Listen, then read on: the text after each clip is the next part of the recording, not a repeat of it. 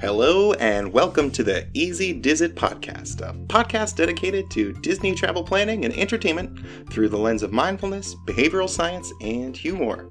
This episode, I just got back from Disneyland and I hope to share some of that with you.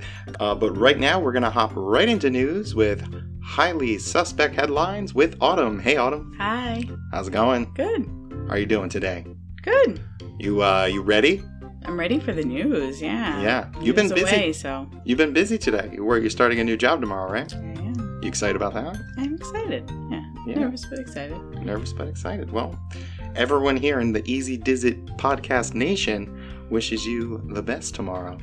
Thank you, everybody. I'll let you know how it goes. All right, great. All right, so you ready for some highly suspect headlines? Mm-hmm. Okay. So highly suspect headlines is how we do news here at the Easy Dizzy Podcast. I'm going to read Autumn some headlines, and she is going to have to tell me if it's fake news or if it's legit. Okay, I'm not going to ask you if you're ready again, because I think I've already asked you if you're ready 5 times, so I'm going to assume that you're still ready. Correct. Excellent. I did it, didn't I? In a way, I asked you if you were ready. Yep, I did. Okay. Universal Studios Horror Nights replaced with milder scares due to COVID-19 concerns related to screaming. True. That is false. Oh. I made that up completely. I mean... I was pretty certain. I thought they... It's conceivable, I assume. I remember them... saying they were going to change something about it to make it less frightening, but maybe it was something else. Because it is scary. Yeah. Have you seen videos like when Tim and Jen... No, I don't think I've ever seen... Yeah, it's really scary. They don't mess around. It's not like Disney World where it's like cute and funny scary. Like they're serious. Oh, that makes sense, yeah. Ooh, we've been to some, not at Disney World, but actual scary ones, so I imagine. That's what they do at Universal. It's like the scary house. It's actually scary. Yeah, exactly. Not Haunted Mansion scary. No, but they did release their Haunt Zone stuff. So it's what we got, 30 years, 30 fears. I guess they're celebrating the fact they've been doing this for 30 years. Oh, wow. They've got Gorewood Forest. Sounds good. There's a blood queen of some sort there, and she needs to harvest sweet blood berries. There's Crypt TV. I don't know what they're doing there. There's Seek and Destroy, New York, and that's going to be aliens looking for humans for fuel sources. Oh. And the last one would be Lights, Camera, Haction. Oh, it's cute. Let you just guess what is going to happen there. It's cute. I like it. They've got different activities. Yeah. Should be pretty spooky, pretty scary. All right, next one.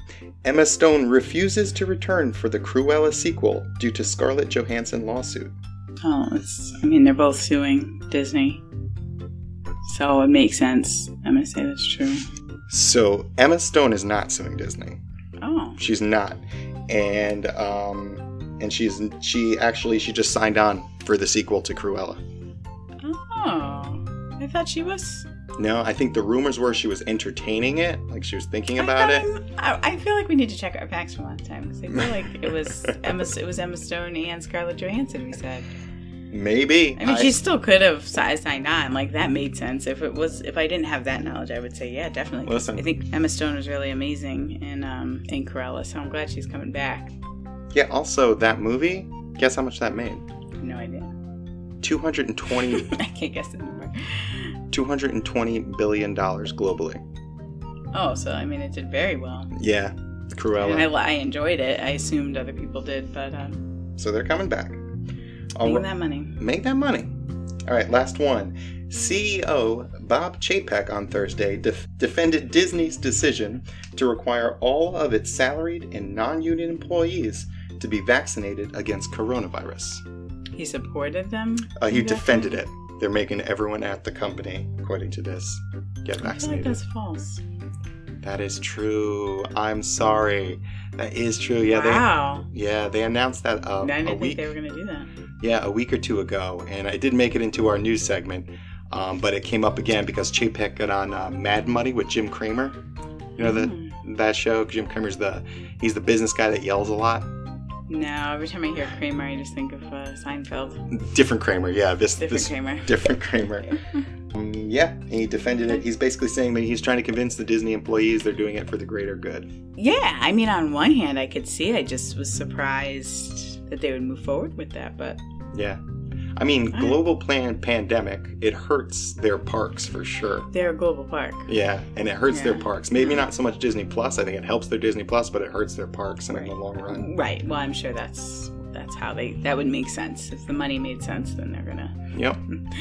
They're going to make the decision. All right, so that was a highly suspect headline. And that was tough this week. It was tough. I'm normally pretty much 3 out of 4 out of 4 out of 4, and I got all those wrong today. Yeah. So you know what that means. Thank goodness, because I did poorly. Let's move on. Now it's time for Ace Stumps Jay, where Ace Stumps who? Jay. Me? For Justin. Ah. So Autumn stumps Justin. A, Autumn, his wife, stumps Justin. Jay, my husband. That's me. And I'm actually doing an extra one today, a bonus fact.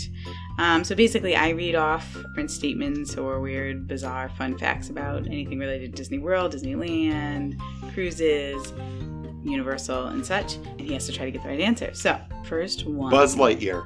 No. Okay.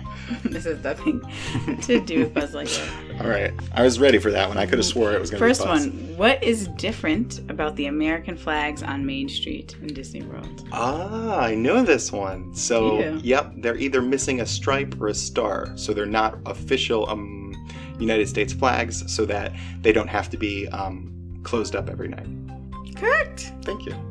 That's awesome. Yeah. Nice job. And I'll add to that, each day they have, for the one flag on Main Street that is the real American flag, they have the retreat ceremony every day where they fold up the flag and they go through a whole ceremony. Yeah, that's correct. So there's only one true flag and they do honor it appropriately. But the other flags, yes, exactly. I'm missing a star or stripe, so they don't have to adhere to the other official flag policies.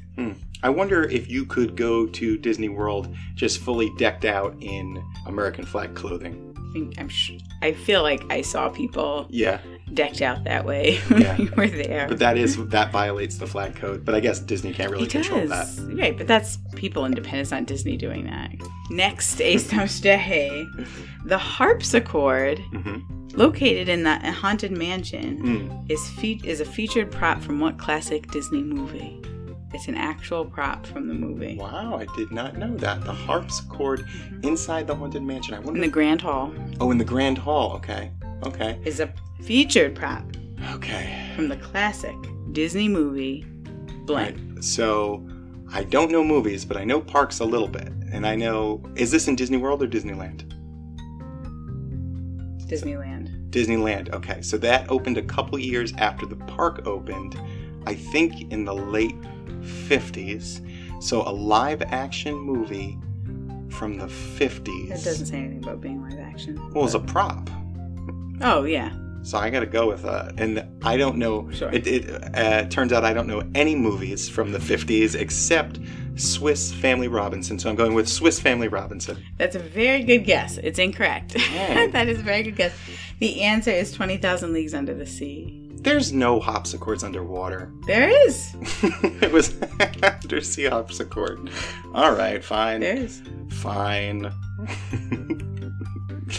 So I'm 2 for 2. I got 2 right out of 2.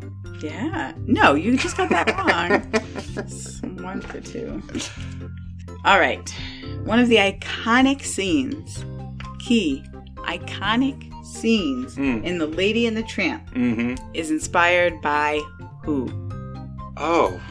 All right, so I'm guessing that this is going to be the two dogs kissing with spaghetti. The famous two dogs kissing with spaghetti scene. And trying to think who inspired that. I don't know. Lucille Ball? Oh, that's good. I like that. I want that to be the answer. I feel like she would eat spaghetti like that. That's cute. Who eats spaghetti like that? Or who nudges a meatball with their nose? I'm going to need... I'll tell you who does our 18-month-old daughter. Can I get a hint of, who this person is, or is there anything? They're real people. They're real... So they're not dogs. No, it's not inspired by dogs. No. Okay. That makes it tougher, because I know a couple dogs that fit the bill. I don't know. You could just give up. Okay. I give up. It's inspired. So the scene is a little bit incorrect. That's a good guess, but that's not the iconic. The iconic scene is when Jim Dear gives Darling the puppy. Okay. And that's inspired by when Walt gave his wife Lillian a puppy. It was a chow puppy in a hat box, like the same kind of dog. Okay. That's cute. The dog's name was Suni. All right. I've never seen Lady and the Tramp. I've only seen commercials for its release on VHS. Why is it still an excellent guess? And I can tell you that Tony's Town Square restaurant is themed after Lady and the Tramp. Oh, cool. Yeah. Okay. All right. Here's the last one because this was cool. And also has to do with one of my favorite classic Disney movies that I think is very much underrated. Zeus from Hercules. Mm-hmm. Right, think about Greek mythology. Okay, I'm thinking. According to Greek mythology. According to him. Zeus is what Disney princess's uncle. So there's a Disney princess. Uh-huh. So it would not be in Hercules. Zeus was what Disney princess's uncle. Right, so it's not a Hercules character. All right, give me a sec. So Zeus was the father, I believe, of all gods. So this daughter should be a daughter of another Greek god. And I'm going to just try and run through these movies in my head real quick. I'm getting nothing. I can think of zero movies. I'm just Lady and the Tramp is all I can think of. And I'm pretty sure it's not Lady. But I'm going to go with Lady from Lady and the Tramp. Stop. All right, I'm going to say it again. Don't say it again. One more time. You're going to give me a hint about what... I really can't think of a single Disney movie right now besides Lady and the Tramp. Okay. Who was Ariel's father? Oh, Neptune. No. Oh, he was King Neptune. All right, I'm going to give it to you. Wait, ready? No, now you can't because I know which way we're going because it's Ariel. He wasn't King Neptune. He was... Neptune's Roman. The Greek equivalent would be... I don't know. Give up. It begins with an A. Okay, nope. All right. I give up. For real. Okay, I'm going to read the whole thing. So first of all, Hercules is like one of my favorite classics. Second to The Lion King. Okay. According to Greek mythology, Zeus, who's Hercules' father, was Triton.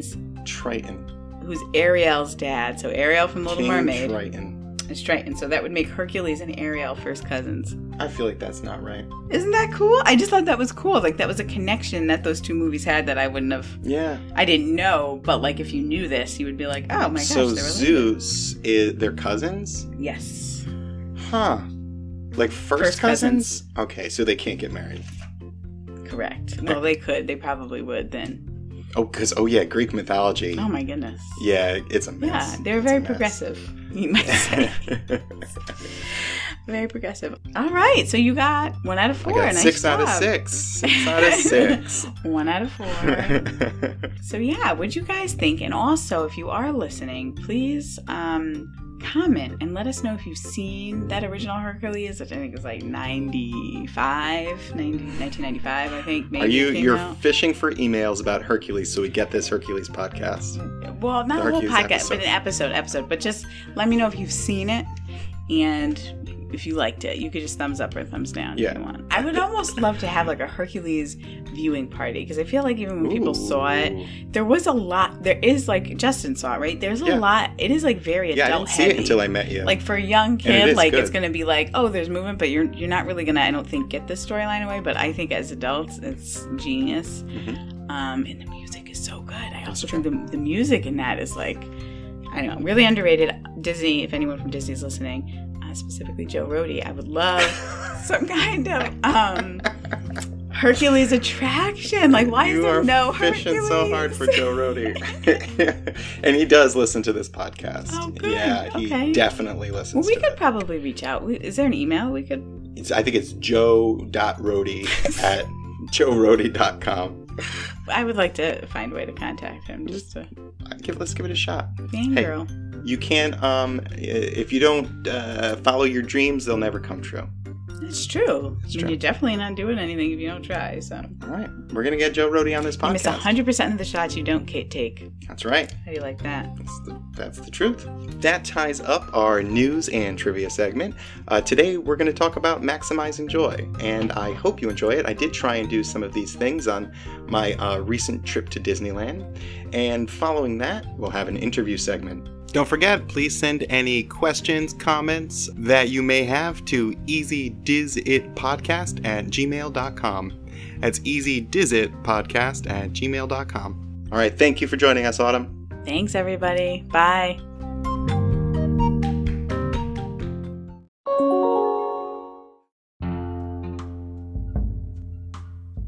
Thank you so much for joining me for another trip planning segment. In this segment, we're going to talk about something I don't think is too widely discussed. I think it might be, maybe not the first time it's done, but it's right up my alley here, and we're talking about maximizing your joy on vacation. So often you'll hear people talk about maximizing your value, saving money, and people will talk about maybe maximizing your time, and those are things that are important to me. But what we're going to talk about is really maximizing happiness.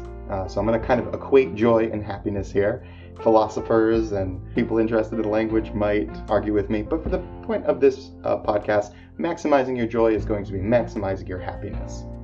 So what we'll talk about today, we're going to talk about the difference between pleasure and happiness. Then we're going to talk about how we can be social and enhance our happiness while at the park. Then we'll talk about a nifty heuristic. You know I love heuristics, so we'll talk about a simple rule to maybe help maximize your joy and the joy of the people around you. We will talk about how you can sprinkle your own pixie dust at the parks. And then we'll talk about what role gratitude might play in maximizing your joy. And finally, we'll talk about the role mindfulness might play in maximizing your joy. So, like I said, this might be a little bit different from many travel planning episodes or travel planning podcasts that you've heard in the past, but I think it's going to be fun. And this is another one I think we should revisit and bring it back with new ideas, keeping it fresh. So let's go ahead and start. The first thing I think we should talk about is what Robert Lustig, who is a pediatric endocrinologist, says is the difference between pleasure and happiness. So he's written a few books. He talks a lot about this, and you can, I'll link his webpage in the show notes. But he basically is saying pleasure is short-lived, is usually experienced alone, and can be caused by substances or behaviors. So things that make you say, this feels good, I want more. It's often associated with taking, consuming. And in the brain, this works with the neurotransmitter dopamine. So when we think about pleasure, I mean, all those things I just named, if you think how that applies to Disney World or Disneyland or any vacation experience, we're often really focused on those pleasurable experiences. We want to eat good food. We want to have good drinks. We want to go on those exciting thrill rides. Those will all trigger dopamine responses in our brain. And I'm not arguing against that. But what I'm saying, and what I'd like to talk about in this episode, is how we can drive the other side of that. And the other side of that, according to Lustig, is happiness. So happiness, as opposed to pleasure, happiness is long-lived. It's usually obtained through social means, and it cannot be had from substances. There is not a beverage that causes happiness, according to Lustig here. So you might say, well, I don't know, a vodka martini makes me pretty happy. Lustig would say, that vodka martini gives you pleasure. Happiness is derived from different means. And with happiness, the response is, oh, this is good, but I'm content. Where pleasure is, this is good, I want more. Happiness is, this is good, I'm content, I'm full right now. It's more associated where pleasure is more associated with taking and consuming. Happiness is more associated with giving and sharing. And as far as brain chemistry goes, where pleasure is more associated with dopamine, happiness will be more associated with serotonin. And Lustig goes into some really great details about how those two neurotransmitters act in the brain, and maybe why you might want to be striving for happiness more than pleasure. I won't get into the neurochemistry here. Maybe another episode we'll do the neurochemistry of Disney World. But for today, we'll leave it at that. Pleasure, we're thinking more short-term rewards, the hits of fun, right? Hits of yes, I enjoy this, give me more. And happiness is a more satisfied social experience where you feel, yes, I'm in the right place right now. This is good. And what I want to do in this episode is not say, hey, let's not have pleasurable experiences in Disney World, because that would be crazy. But I want to say, hey, let's increase our happy experiences. Let's increase these happiness things. And I think that will increase your overall value of your vacation. I think your memories will be better. I think the experiences for yourself and the people in your family will be better. And this is something that I've been doing myself, even on small vacations, like New York City, like Hampton Beach. I've been really trying to use these strategies myself, and I'm looking forward to applying them in the parks, because I personally have not actually applied these in Disney parks. So after I go through these and you try some of these, I'd be so happy to hear some of your feedback, even if it's negative. Justin, you numbskull, this didn't work. That's fine. That's fine. Or I tried this for 30 minutes, and you know what? We just did brownies. We decided brownies would be happiness. Anyway, I'll just say it again. Disney can be a pleasure paradise. We've got sweets. We've got thrills. We've got fireworks. A lot of dopamine pumping things in there. And if we look at how much time we spend planning, we're typically spending a lot of time planning these pleasurable activities. What we're going to do here is we're going to plan some of these happiness activities. So let's take a look at how we can plan for some joyful things, for some happy things. And as I said at the lead-in, the first thing is trying to make it social. So what Lustig says is that the happiness is often derived from social experiences. So how can we make Disney World more social? One thing we could think about is whenever we are engaging in these pleasurable activities, the rides, the food, the fireworks, try and tie in a social element. Make it social. And I don't mean post it on Instagram. That's because Instagram and Facebook, those are just dopamine machines too. So I mean make it social with the people right next to you, the living and breathing people right next to you. And if you're going with your family, that makes it easier. If you're going with a loved one, or a partner, or a good friend, or someone you met at the bus stop, that makes it easier.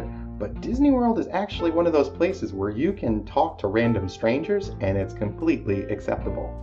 And that might be uncomfortable for you, but you might try it and you might get some happiness out of that. Or you might get some fear and terror, because I can relate to that. I understand that. I haven't always been an outgoing and social person. But Disney World's a place where you can talk to other people. So some of these... There's lots of opportunities for social exchanges, and I think a lot of what we'll talk about in this episode today are going to be social exchanges. So here, you're with your family. Here's one way to make it social. Reflection points. You just experience something pleasurable, something fun, something exciting.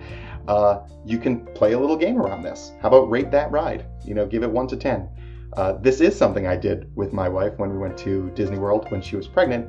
I made actually recorded a segment after every single ride, and it's called Autumn Rates Disney World, and I'll have to get it up on YouTube someday. But it was really me asking her, what did you like about that? What didn't you like about that? And how would you rate it? So this fun thing that we did together, now it's a social exchange. And honestly, I watch that video, those clips all the time, and it really does still make me happy. And I think in the moment, being asked questions about her feelings made her happy too. You know, it was an interactive thing that we were sharing together more than just a, whoa, that was cool, what's the next ride? Which we did too, you know. All right. Another reflection point activity you could do, and I stole this from Unlocking the Magic, is the Would You Rather. And I've seen a lot of podcasts kind of do this, but I think Unlocking the Magic, they do it really well. So after you're riding a ride, you could say, hey, would you rather do this ride or would you rather do that ride? You can spice it up a little bit. So maybe you got off of Pirates of the Caribbean and you could say, hey, would you rather ride Pirates nonstop for the rest of the day or Jungle Cruise nonstop for the rest of the day? You know, these kind of, you posit these funny situations. And the idea is to get you talking about the rides that you were just on and thinking about it and sharing, you know, some of these jokes and some of these verbal exchanges together. Verbal exchanges. Do people talk like that? I'm a behavior analyst. I apologize. Sharing some of these discussion. That's the word. That's the normal person word. Making discussion around these fun experiences. Another example, you just had a snack. Would you rather have unlimited snacks or unlimited fast passes? You might be surprised at the answer, and your answer might change throughout the day.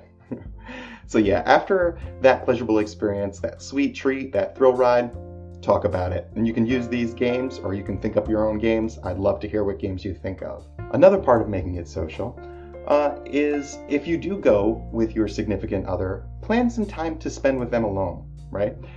If possible, and I understand that it may not be possible, but there are some babysitting services that are available. You can ask the concierge at your hotel about that. If you can swing it to bring along a family member, grandma, auntie, you know, or go with another family and you can switch off, you know, who watches the kids one night, that might be an option. But planning that time to spend one-on-one with your loved one, if you're going as a family, I think that is valuable. I think that is good happiness opportunities right there. You can get away from the hustle and the bustle and just do some of these reflections. Talk about how it's going. Talk about what you want to do tomorrow. Easier said than done, I'm sure. But if you can plan for it, I think that's something worth trying to do. All right, now here is another, here's a heuristic. So we talked about this in the touring planning episode. Heuristic is a simple rule that you can use to simplify decision-making and increase outcomes, improve outcomes. So it's just a simple rule, and the idea is, well, it makes the decision easier, but also it's going to improve your outcomes a little bit. And actually, this is another thing I think I stole from Unlocking the Magic, Bruce over there. And his rule is you just treat everyone like it's their birthday. So if you can put this simple rule in your mind, it's their birthday, just imagine how that's going to affect your interactions. How do you treat people when it's their birthday? Are you asking them to do things for you, or are you offering to do things for them? If they ask you for something, are you more likely to say yes and trying to accommodate them, or are you more interested in your own needs? Right? When it's their birthday, you're doing things for other people. And if we go back to what we talked about, what Lustig is saying, is where the pleasure is about consuming yourself and the happiness is about providing for others, this is going to set you up to make decisions geared towards happiness. So it's their birthday. So I think the example they gave in one episode was someone's taking too long in the bathroom. This might be a time where you typically say, let's go, you know, or maybe holler. But if it's their birthday, you're going to give them a little bit more grace. And that's going to produce a happier trip for them, and honestly, a happier trip for yourself. Because now you can say, like, and you might not say this consciously to yourself, but you're feeling pretty good about yourself when you're helping other people. When you're being nice to other people, your self-appraisal, your reflection is going to be a little bit higher. So it may hurt in the moment, just slightly. It's a little pang, like, shoot, I'm going to miss this ADR. I'm going to miss this reservation. I'm going to miss this fast pass. But later on, when things are going well and you can reflect on, like, hey, I've been here for my friends this trip, or I've been here for my family this trip. That's going to increase your happiness. That's going to make you a little bit happier. So thanks to Bruce at Unlocking the Magic for that heuristic. Another way we can maximize our joy or increase these happy experiences at Disney World, this is also going to play off of a combination of the social element of happiness and the giving element of happiness, is sprinkling your own pixie dust. So you might have heard at Disney World, it's called pixie dust when you get special magical things that happen to you. Maybe a waiter brings you a little happy birthday cake at the end of a meal, or you get an upgrade at your resort, or you get selected to participate in the opening of the park day. That's the pixie dust, right? The idea here is you can sprinkle your own pixie dust. You can fill up your pockets with pixie dust and throw it all over the park. And I don't mean glitter, because that would be cruel, and you hopefully would get thrown out of the park. I mean, I can't think of a worse offense. But here, we're talking about spreading our own happiness, and people talk about this online. People really enjoy doing this. I think people go out of their way to make this part of their trip. And here, once again, you're focusing on the happiness of others, and in so doing, improving the joy and the happiness in your own trip. So here's some things you can do, and we'll start with the free ones, because those are the ones that are important to me. All right, so you could just be super considerate. Like, whatever level of considerateness you are right now, amp it up 30%, okay? So we're holding doors. We're letting the family with that screaming kid go ahead of us in line. You know what I mean? We're maybe offering a water to parents of that screaming kid. We've got an ice cold water in our bag, and you see this parent sweating, trying to drag their screaming kid. You could offer them that ice water. Sometimes in those moments, I don't know if you've ever been or had some behavioral challenges with a kid in a public place. It can be embarrassing. It can be mortifying. And if you have someone approach you in that moment with kindness and compassion and non-judgment, and just offering you something, one, that's going to feel real good to that parent. Number two, it might even distract the kid. sometimes those distractions, you might help them out a lot. And, you know, maybe some parents are going to be so frustrated in the moment they shout at you and say, no thanks. You know, that's the risk you run. But I think by and large, offering that kindness and compassion in a moment of need is a super considerate thing to do. That's going to make you feel good for the rest of the day. That's going to make them feel good for the rest of the day. I kind of feel good right now thinking about it. So give it a shot. And you don't have to be hero. You don't have to be a person in the cape with the iced water bottle. You can just crank up your niceness in general. You smile a little bit bigger if you're not wearing a mask, you know? And you're holding that door maybe a little bit longer than you typically would. All right, here's one. This one's going to cost a little bit of money. But some people like to bring Disney stickers to the park and leave them in places, not littering, right? So you have to be careful with this. You don't want to put them in a place where they could fall to the ground, but leaving them in place where people can find them, like little gifts that they can have. Or you could go as far as to hand them out to somebody. And in terms of handing things out, I was reading on one of the trip planning forums, a woman had access to really cheap, discounted mini ears. She had like 4 or 6 sets of them, and her plan was to bring them to the park and just hand them out to kids who didn't have mini ears. Like, how cool is that?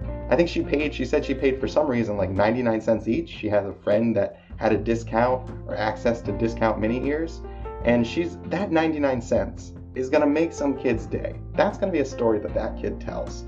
And you knowing that you were the cause of a story a kid told, that's worth 99 cents. I'll pay it.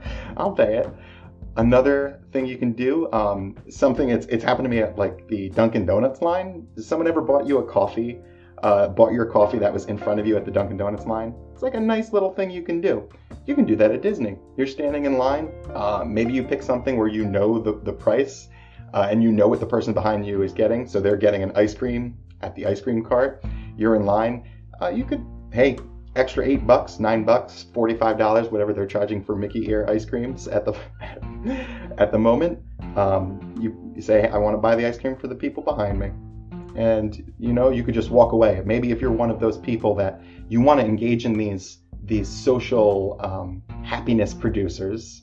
But maybe you're not really into the social interactions. Maybe you're a little bit more introverted. Well, you don't even have to turn around and look at these people. You can just George Clooney cool guy it, drop that $8 and be like, ice cream behind me. It's on me. Here's something, because I did a little bit of research on this, and I thought this was a really cool idea. I don't know if I would do it personally, but I think my wife would be really into this.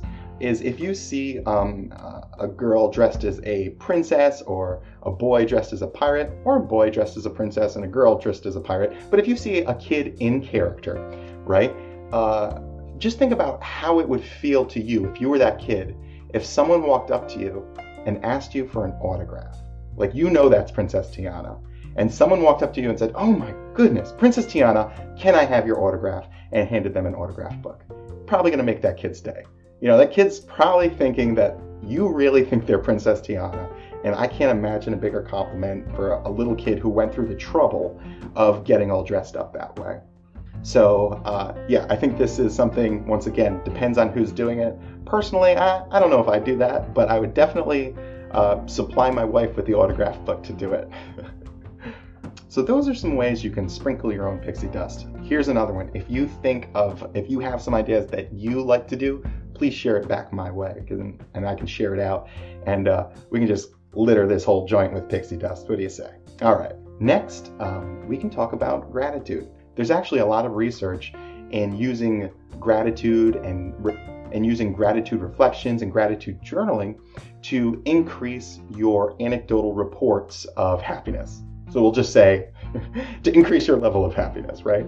How happy you think you are, basically. So a couple different ways you can do this is you can set a little goal for yourself. Maybe if you're going by yourself, you can bring a little journal. And at the end of the day, you say, I'm just going to write down 3 things that I'm grateful for about my vacation.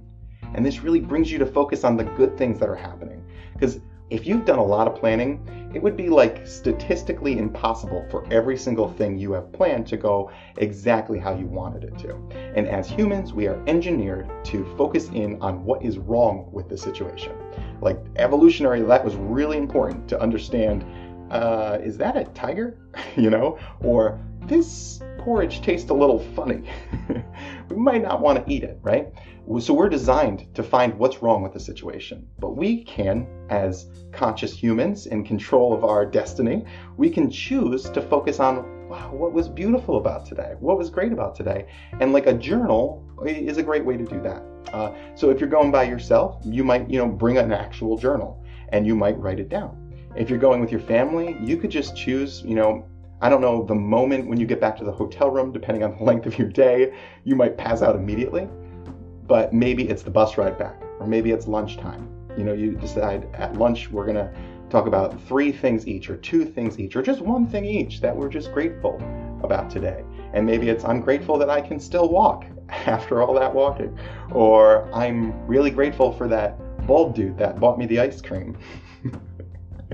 Or, so on and so forth. Here's the thing. You could, as the person maybe leading this exercise, you could decide we're going to talk about, what we're grateful about each other. So maybe it's, I'm really grateful. Your kid might surprise you. I'm really grateful that you were able to purchase this Disney trip for me.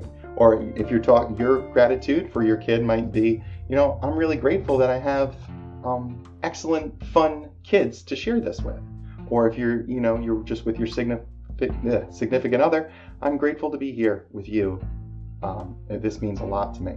Sharing that, those are huge social reinforcers. Oh, I used another behavior analysis word. Those are, what do you call a social reinforcer in normal? Those are bonding moments. Yes, those are bonding moments that you want. Here's another thing you can do. You can share your gratitudes toward the people providing you these services. So cast members, right? Cast members, I think, are a special breed.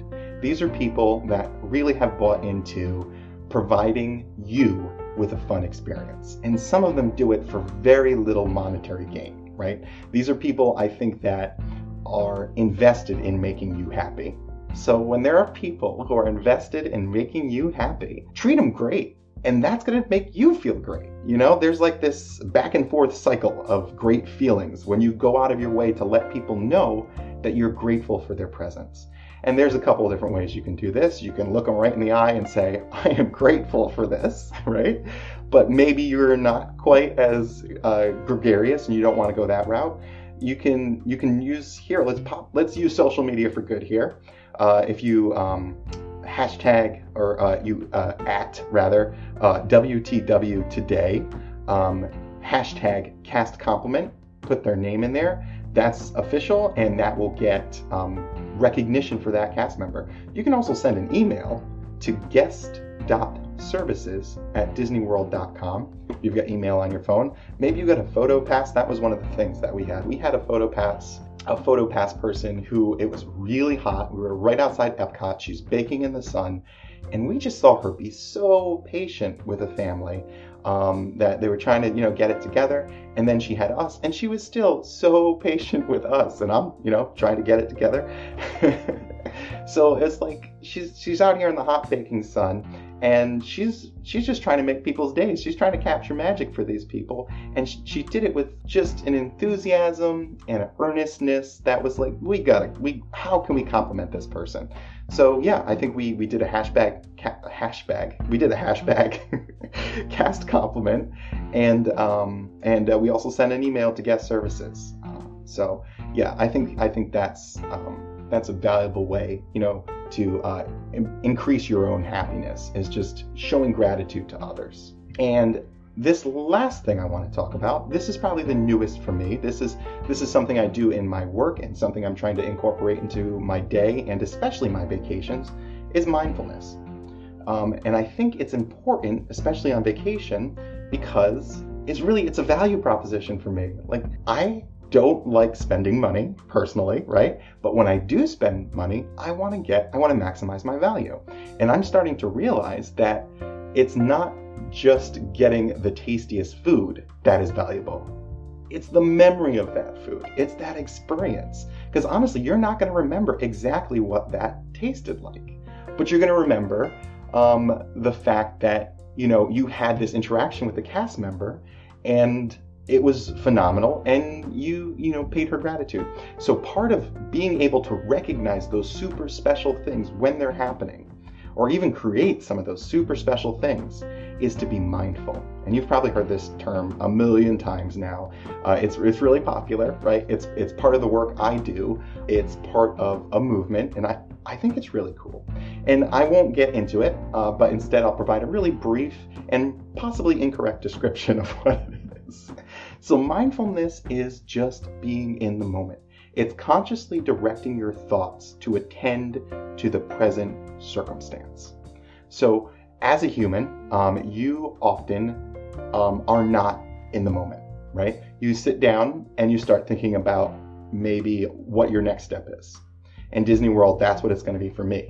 I'm going to sit down, or I'm in line, and instead of talking to my wife, I'm planning my next step. I'm double checking my ADRs. I'm checking wait times, I'm seeing if I need to modify my touring plan.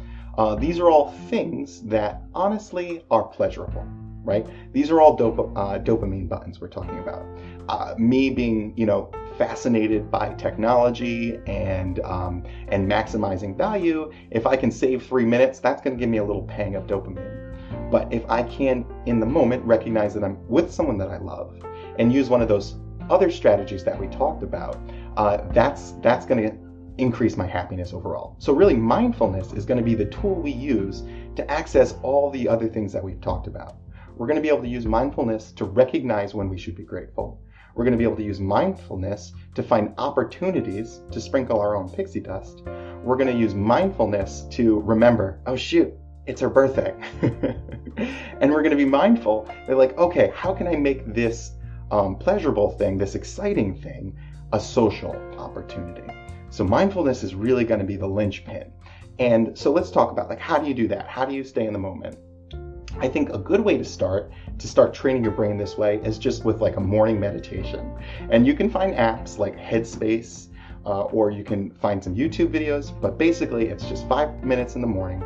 I would recommend maybe 5 minutes in the morning of just getting yourself used to paying attention to where you are right now. And listen, you just paid all this money for Disney World, right?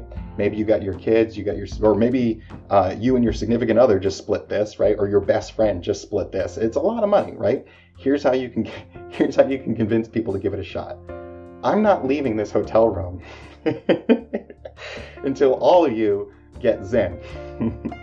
So you're gonna listen to this 5-minute thing, and then we can go. You can just refuse at that moment. You put your foot down, and you're like, everyone get zen right now. And so that's a good way to start. So this is what it feels like to be in the moment. And then when you're out there in the world, when you're out there in the parks, you can use that skill of, whoa, am I here right now? Am I here right now? Here I am. To look around. And Disney World's such a cool place to be present. It is such an easy place to be present if you let yourself. At the DMV, it's not so easy, right? Driving to work, it's not so easy. Your brain's gonna drift. But at Disney World, there's so much. You could say, the theming. Just the theming. Just if you're in a place, you're gonna notice the theming. You're looking at every single detail right now. And when your brain starts to drift about what you're gonna do next, or what you did earlier, that's okay. That's part of the mindfulness. That's okay. Our brain will drift, our mind will drift, but we're just going to gently nudge it back to the present. We're not going to judge ourselves. Shoot, I was trying to be mindful. Dang, I'm terrible. I'm ruining this. No. It's cool. That was a thought. I was drifting there. Oh, I was thinking about fast passes there. That's cool. Hey, what are my kids up to right now? Or hey, that waiter, they seem really pleasant, Just bringing yourself back into that moment in a non-judgmental way. I hope I haven't lost many of you right now. This may seem a little new age, but there's actually, I'm a scientist, right? And I was really hesitant to get into this for a long time until I saw the research behind it. And just across disciplines, there's a bunch of evidence supporting mindfulness as a tool across areas. So it's something I recommend that we try on vacations. I think it's a great way to maximize value, and I think it's a great way to link us into those other tools we talked about. All right, so that's the travel planning segment on maximizing your joy at Disney World, Disneyland, and other related parks. I hope you enjoyed it. I hope you give some of these things a shot on your next vacation. And I really, really, truly hope that you share back any success or failure with me. And remember, if we're going to be mindful, failure is cool. That's all right. That's part of the process. We'll be non-judgmental and let it go. So you could share it back with me, and I will be non-judgmental, and I'll let it go, and I'll maybe adjust my my next iteration of this episode accordingly. Please share those ideas with me at easydizitpodcast@gmail.com. So here's to hoping your next Disney vacation is super happy.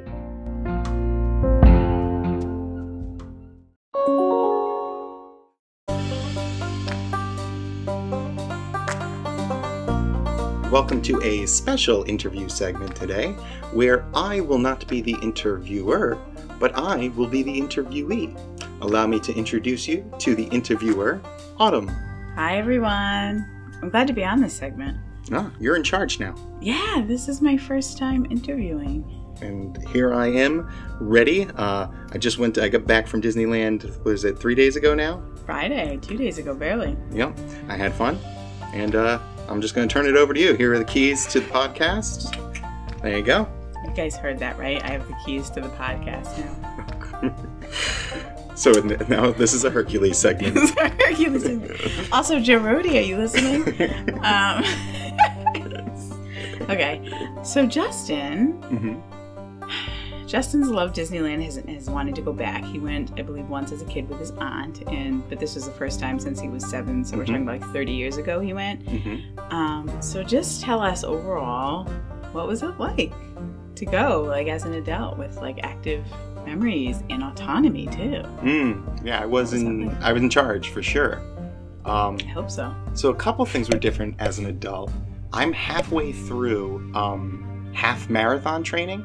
So, like physically, I was very prepared, and I remember as a 7-year-old not being prepared at all. After, like, a whole summer of eating candy bars with my aunt, I had developed thighs, and those thighs rubbed together. So that was my first experience with, I believe the term is chub rub. Oh, interesting. Okay, yeah. All right. So, well, but I gotta say, so having thighs is a beautiful thing. I also have them. Agree. And, A lot of us have thighs that go. What would you recommend? Okay, so yeah. I still have thighs, and first day I did not prepare for this, and I was chafed. So I got a little bit of petroleum jelly for that first night, and then for the second day going forward, good old Gold Balm medicated powder, the yellow bottle. Nice, and you have to apply that every so many hours, or repeat it? Once in the morning, once in the afternoon. Oh, nice. Okay, good. So if you think that might happen, and honestly, it's so much walking, and it's so, like, even if you don't, your thighs typically don't stick or touch, like they might in Disney World or Disneyland. It's just hot and it's a lot. So, never a bad thing to have. You can get like a little small pouch. That's what I got. A little travel size yellow bottle of medicated powder. So tell us, like, when you got there, what was your, how did you break down your day? How did you plan the day? Did things go according to plan? If they didn't, how did you handle that? So I had a working plan going, like, 60 days out. Like, when I realized I was going, I started planning pretty quickly after that. He really did. He's not lying to you. And what I basically did is I prioritized things that I could only do in Disneyland. Because I knew it would be a long time before I'd be back again, or the rides that are much different in Disneyland. Yeah. Okay, so what are some of those rides? Like Pirates of the Caribbean. It's twice as long. It has a bunch of extra scenes. Space Mountain, which has cool special effects, and music in the car, which is pretty nifty. That is... Wait a minute. Music in the car? Yeah. Tell us about this. Like Rock and Roller Coaster. It's got like speakers right in the seats. Now, is this the one I hear you can change the music on? No, you can't change the music on this one. Okay. Well, they do change the music on it, but like you can't change the music on it personally. And now Tower of Terror is different. Tell us about that and the music element on that. Justin was telling me about this the other night, and I was like, wow, we have to let people know. Yeah. So I had planned to ride it like 3 times. So this is at Disney California Adventure on the second day. I ended up riding it twice, but they were awesome both times. And yeah, the first time I got Parliament Funkadelic, We Want the Funk. So I was like, yes, it's meant to be. This is it. And I was dancing. I was getting down. And then I was screaming a little bit. That's great. That's great. So having gone and doing things that you said you prioritized you could only do in Disneyland, what was a ride that was better than you thought, and what was a ride that was maybe a little more underwhelming, if so? Yeah. Well, let me say that I built this plan out, right? And I basically included everything. I used touringplans.com, optimized it, and I did Matterhorn, which I'm not even sure if I went on it as a little kid, but I think I did, and it was just awesome. I think I'm actually a good size for that because I'm big enough. I fill up the seat, so I don't bang around as much as like a little kid would. So that was just an awesome ride. I rode that first thing with no weight. Then the second thing, which is not available in Disney World, is Alice in Wonderland. And that one, as like a 37-year-old dude by himself, it was a little awkward, like getting into the caterpillar car. Like there was no one in line, and it's just like, here I am. Let's get on this ride. Let's rope drop Alice in Wonderland. But it is something I wanted to ride, and I didn't want to wait in line later in the day. What kind of ride is Alice in Wonderland? It is a dark ride. It is a dark ride. But it is different in that you end up on the roof somehow. And I'm like, how am I on the roof? Because it doesn't, like, pull you up at any point. It's just all of a sudden you're on the roof. It's kind of a trip. It's pretty cool. That's fitting. So that's cool. I'm gonna do that ride. I would definitely do it with other people, and I would do it again by myself. I'm not gonna lie. It's just there was a moment there where it was very like clear to myself that I was riding this ride by myself. Oh, interesting. Okay. All right. So I had this plan, and I think I made it to like step 4 or 5, and I walked into because you asked me, was there anything that was better than I expected? Mm-hmm. And I made it to Galaxy's Edge. And it's great because like you're walking and you don't even, something's different, like the music changes, but you don't realize when the music changes, and the lampposts are different all of a sudden, and then you open up on scene after scene, and the scenes start really subtle, like there's a spaceship here, and there's some trash cans there, but when I turned around, turned a corner and opened up on Millennium Falcon, I almost lost it. I was very close to tears. I did not expect those buildings, and I was just like smiling ear to ear, giddy. I was a giddy 37-year-old man. I wanted to do whatever the Batu equivalent of skipping was, but I don't know how Batuans skip, so... It's actually just called skipping. Oh, they just skip? Yeah, I looked it up. I figured with gravity being different, I wouldn't know. You just skip. All right, next time I'm skipping all the way through Galaxy's Edge, because that's how I felt. Yeah. I felt like a skip. Oh, that's awesome. We'll skip. And you, really, right? It's Disney. There's a lot of people skipping in Disney. Yeah. If there's a place where it's acceptable for a 37-year-old man to skip, it is Disney. Yeah, absolutely, absolutely. So it sounds like Galaxy's Edge was a blew your mind. Blew my plan. Because I'm like, Smuggler's Run has a single rider line. Well, I'll ride that 4 or 5 times in a row. And I just really just hung out there for a while until I went back to the hotel. Yeah, well, that's right. Because so I'm remembering now. He messaged me. He was like, I think I'm just gonna hang out here for the afternoon. I don't need to do which is awesome because there is so much detail. I know at least in Disney World that like I said, I've been once that I was like, I just wanted to there. So much I just wanted to just stay and just really just look at everything. So I'm really glad that you did that. So it sounded like you changed plans to be a little bit more mindful. And you allowed yourself to have that flexibility to bring yourself joy. So you want to talk a little more about... Yeah, I listened to last week's podcast. I'm like, that's okay, you gotta be flexible. Well, you're taking your own advice. Yeah. So tell us more about that. Were there any other times where that came up? So on the third day, I went with my friend Sean. Yeah. Okay. And I had done some thinking about this, and I had some plans, but I decided pretty early on that I was really just going to try and do the highlights of my plans. And part of this is that Sean is not a Disney fan. Next week you'll hear my interview with Sean before we went. He's actually not a fan of Disney at all. So I wanted to be mindful of that for sure. But I took him to see the Hey Whose Mouse Is This statue on Main Street. Okay. Yeah, no, we had a great time, but I definitely, that day was much less planned. It was more of what sounds good right now. Yeah. And that's fun. So tell us about that. So you went with a very close friend of yours, right? That typically is not a Disney fan. Yeah, but not you went. At all. What was that like? And was it better of still like having somebody like, you know, being alone as opposed to having your friend there? Definitely. And what things did it seem like? Yeah, so I'd love to say that I could do Disney by myself and it's, you know, but it's definitely better to have someone there to share it with. And he's like my best buddy too, so he's a really good person to have it there, you know, to be there with. And it was funny. So I recently read an article by Zoë. I'll fill in the name later. I'll link the article.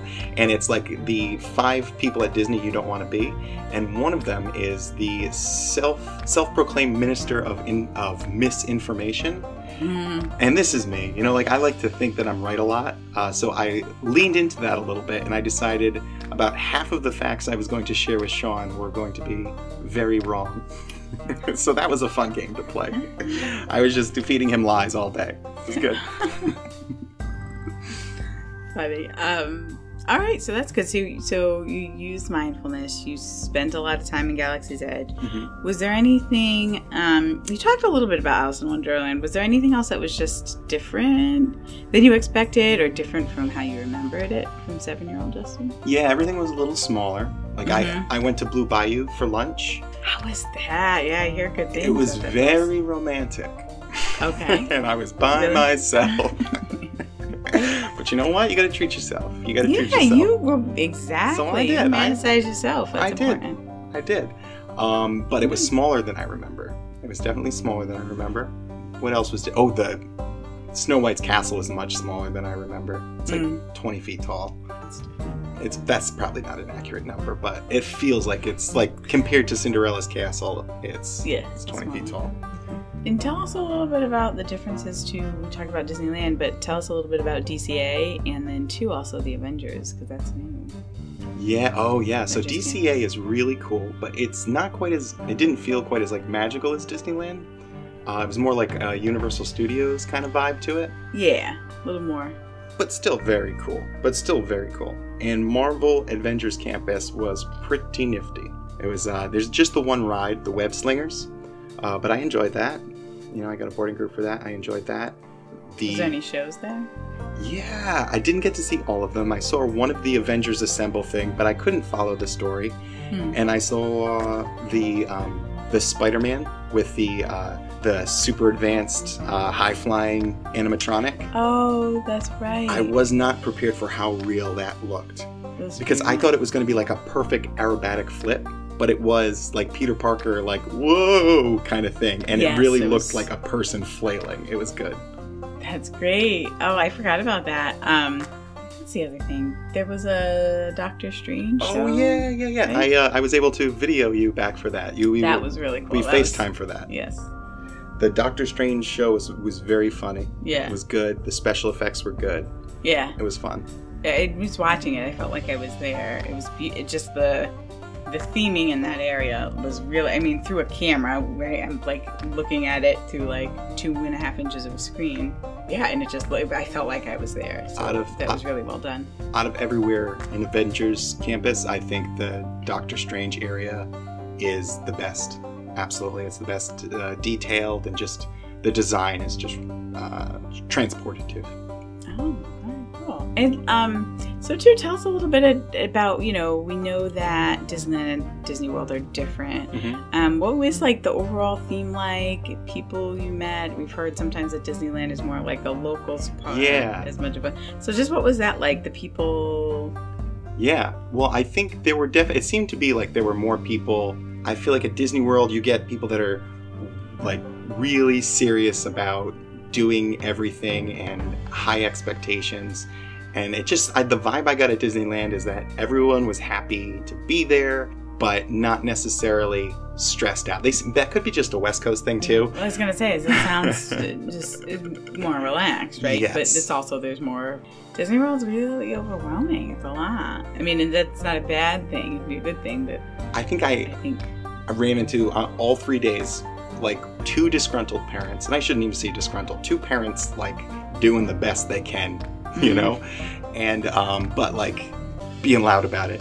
And then one person that was entitled, compared to where I feel like at Disney World, I'll see that in one day easy, you know what I mean? Yeah.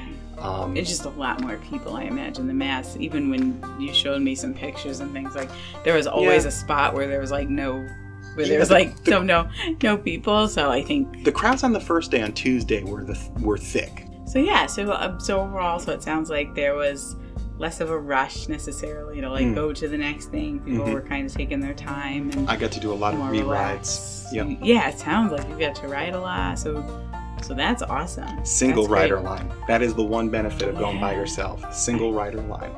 That's a whole other world, right? Mm-hmm. So there you go. So it sounds like you had an awesome time. You got to spend great time with a friend who doesn't even care for Disney, but you still had a nice time. Yeah. Overall, the atmosphere of people was pretty relaxed and comfortable. Honestly, it even sounds like everything you did, like everything was pretty. Except for the Alice in Wonderland ride, I guess, where you might have felt a little out of place. Yeah. But every like the rides, everything that you did was really like well done. It sounds like nothing didn't meet even expectations or exceed them. Yeah, like I didn't think the Incredicoaster was going to be that good, but it was amazing. Oh, I would say that's awesome. That was. It's not like it's hard to compete with like big coasters, but that's definitely a very good roller coaster.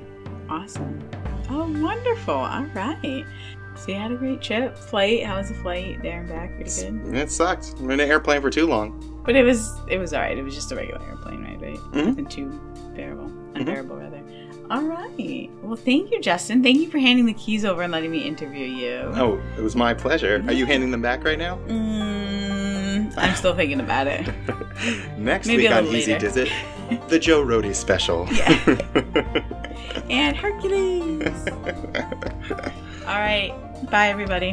Bye.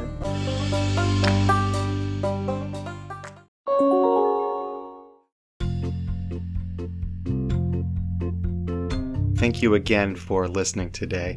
I hope you enjoyed it. I hope you enjoyed the Maximizing Joy segment, and I hope you enjoyed Autumn's interview of myself. I had a lot of fun with that. The one thing I wanted to add to that was one of the things I enjoyed most about my trip to Disneyland was the interactions not only that I had with my good friend Sean, but also the people that I met in the park. I made a conscious effort to talk to people, which is hard for me to do, and I'm glad I did. I really am. I met an excellent couple on Pirates of the Caribbean, and I'll say one thing that really probably made my whole trip was when the woman turned around and said, "Do you work here, or are you just like a Disney nerd?" I could have died right there. Like, I am a Disney nerd, but that is just probably the nicest thing you could say to a Disney nerd.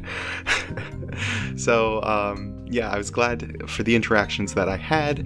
I met a lot of great people, and I just feel really grateful that I was able to take that vacation. Really grateful that my family supported it.